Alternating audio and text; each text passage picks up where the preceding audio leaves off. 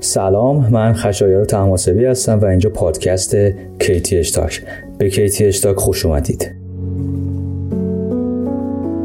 ما قراره در این فصل در مورد نه مرد موفق حرف بزنیم و از قول هر کدوم از اونها ده راز رو برای موفقیت بیان کنیم. پس فصل دوی کیتی اشتاک نه قسمت داره و شما هر هفته روز چهارشنبه می‌تونید از طریق تمامی اپهای پادکست اون رو گوش کنید. برای پیدا کردن ما در نرم افزارهای مخصوص پادکست می‌تونید اسم من رو جستجو کنید و لطفا صفحه KTH Talk رو در اون نرم افزار subscribe کنید تا برای قسمت های بعدی راحتتر اون رو پیدا کنید و گوش کنید. قسمت اول از فصل دوم اختصاص داره به آقای بیل گیتس. بیل گیت موفق ترین و ثروتمندترین فرد در نسل خودشه.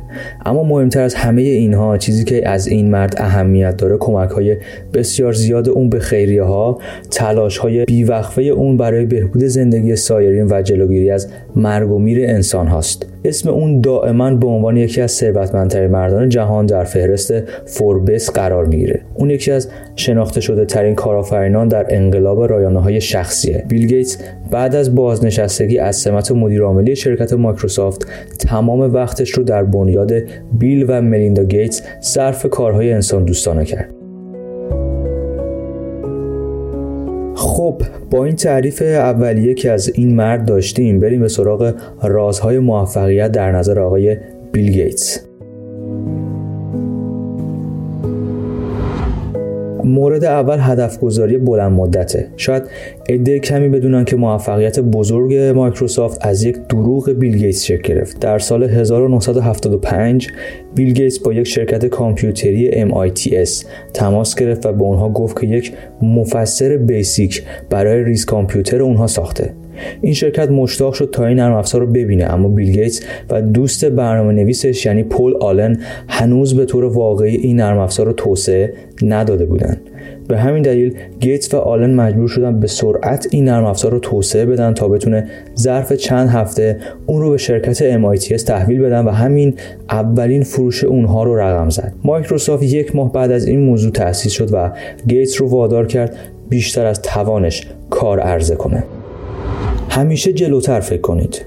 بیل گیتس همیشه چشماندازی به آینده داشت و اینکه چطور می‌تونه این چشمانداز رو بهتر و بزرگتر کنه در تمام تلاشهاش کاملا واضحه.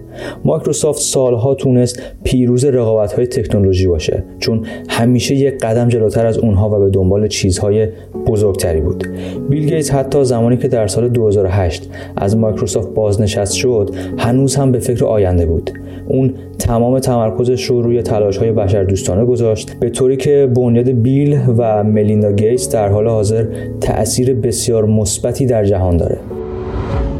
نذارید موفقیت شما رو اخفال کنه. یکی از مهمترین درس هایی که ما می‌تونیم از بیل گیتس بگیریم توانایی اون در فراموش کردن و پشت سر گذاشتن موفقیته. اون میگه موفقیت یک معلم پست و بدجنسه که این ذهنیت رو در افراد باهوش ایجاد می‌کنه که اونها شکست ناپذیرن ضمن اینکه باید موفقیت های خودتون رو به خاطر بسپارید اما باید مطمئن بشید که این موفقیت ها روی قضاوت شما سایه نمیندازه و اعتماد به نفس کاذب رو در شما ایجاد نمی‌کنه. گیتس باور داره که ما نباید الگوهای اولیه موفقیت خودمون رو نادیده بگیریم. اما اگر تمام تلاشمون رو صرف این موضوع کنیم که چرا این موفقیت رخ داده آمادگی خودمون رو برای رویارویی با چالش های آینده از دست میدیم. قدر زمان رو بدونید. گیتس میگه مهم نیست که چقدر پول دارید. نمی‌تونید با پولتون زمان بخرید. بیل گیتس اهمیت استفاده عاقلانه از زمان رو می‌دونه و کارها رو بر اساس اهمیت اونها اولویت بندی می‌کنه. اگر باور داشته باشه که نیاز نیست در یک جلسه شرکت کنه در اون شرکت نمی‌کنه. از طرف دیگه برای معاشرت با افرادی که با اونها صمیمیه وقت می‌ذاره و مطمئن میشه که این وقت صرف تعهدات مهم میشه. کنترل کیفیت از واجباته. با رشد شرکت مایکروسافت تعداد برنامه های استخدامی بیشتر و بیشتر شد. گیتس سمت مدیرعاملی این شرکت رو داشت و شغل اون ایجاب نمی‌کرد که برنامه نویسی کنه. اما این کار مانع بازبینی و اغلب بازنویسی تک تک کودهایی که در این شرکت منتشر کرده بود نمی‌شد. های باز بیل گیتس برای دیدن جزئیات کیفیت نرم افزار عرضه شده توسط مایکروسافت رو تضمین می‌کرد و نشون می‌داد که اون پیگیر کارهای تیم خودشه و همیشه با محصولات مایکروسافت از نزدیک آشنا بود. ایده های تحول آفرین باید نشون داده بشه. گفتن قبول نیست. در اوایل دهه 80 بیل گیتس و استیو بالمر به دور اطراف سفر می‌کردند تا سمینارهایی رو برگزار کنند و در اون در مورد اینکه چطور رابطهای گرافیکی سیستم عاملهای آینده خواهند بود حرف بزنند. اما هیچکس اونها رو باور نمی‌کرد. زمانی که اپل در سال 1984 مکینتاش رو راه اندازی کرد دیدگاه ها به سرعت تغییر کرد. مکینتاش اولین کامپیوتر موفق تجاری با رابط کاربر گرافیکی بود. مایکروسافت تونست تو سال 1985 ویندوز یک رو منتشر کنه. درست یک سال بعد از موفقیت مکینتاش. اگر ایده تحول آفرینی دارید نگران نشید که دیگران متوجه اون نمیشن. اون رو توسعه بدید. در این صورت وقتی که زمانش برسه آماده ارائه هستید. دیدگاهتون رو با تیم خودتون به اشتراک بذارید. همونطور که بیل گیتس ظهور رابط گرافیکی رو سالها قبل پیش بینی کرده بود اهمیت اینترنت رو هم مدتها قبل از اون که افراد معمولی ارتباط از طریق شماره گیری رو در اختیار داشته باشن پیش بینی کرد. در ماه می 1995 گیتس متقاعد شده بود که اینترنت آینده مایکروسافته. به همین دلیل مجبور شد که یک یادداشت بسیار بسیار طولانی برای شرکتش بنویسه و اون اینطور نتیجه گیری کرد که اینترنت یک موج جزرومت داره. اینترنت یک فرصت باور نکردنی و همچنین یک چالش باور نکردنیه. من به دنبال شما به دنبال اطلاعات هستم تا در مورد اینکه چطور می‌تونیم استراتژی خودمون رو برای ادامه موفقیت های باور نکردنی بهبود ببخشیم. گیتس برای نوشتن این یادداشت وقت گذاشت چون تشخیص داد که این مسئله برای تمام تیمش چقدر مهمه که در این مأموریت با مایکروسافت همراه باشند. نتیجه چی شد؟ نتیجه ویندوز 95 همراه با Internet Explorer.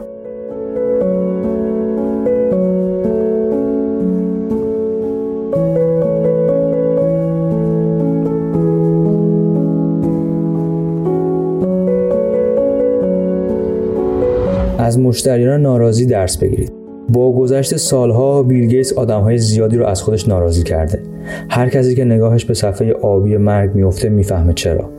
اما به همون اندازه مردم علاقه دارن از ویندوز انتقاد کنن.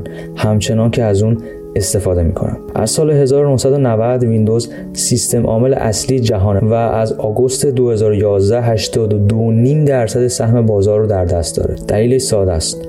مایکروسافت همچنان به بازخورد مشتریان پاسخ میده و محصولاتش رو ارتقا میده. این دیدگاه با بیل گیتس آغاز شد. مشتریان ناراضی شما بزرگترین منبع یادگیری شما هستند.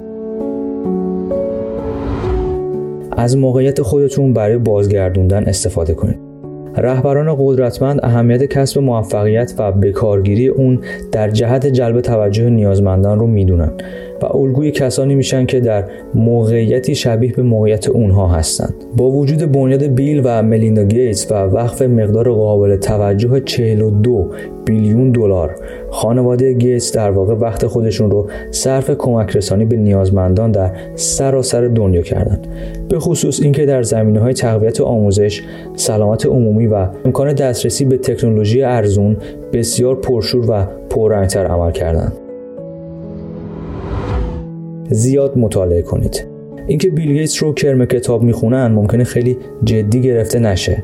گیتس در وبلاگ خودش بخشی داره که اون رو به کتابهایی که می‌خونه اختصاص داده و در سالهای گذشته کتابهایی رو برای مطالعه پیشنهاد داده. یک رهبر موفق می‌دونه که باید تمام نقطه نظرات و دیدگاه ها رو در نظر داشته باشه و می‌دونه که الهامات و افکار بکر می‌تونه از هر جایی به سراغ انسان بیاد.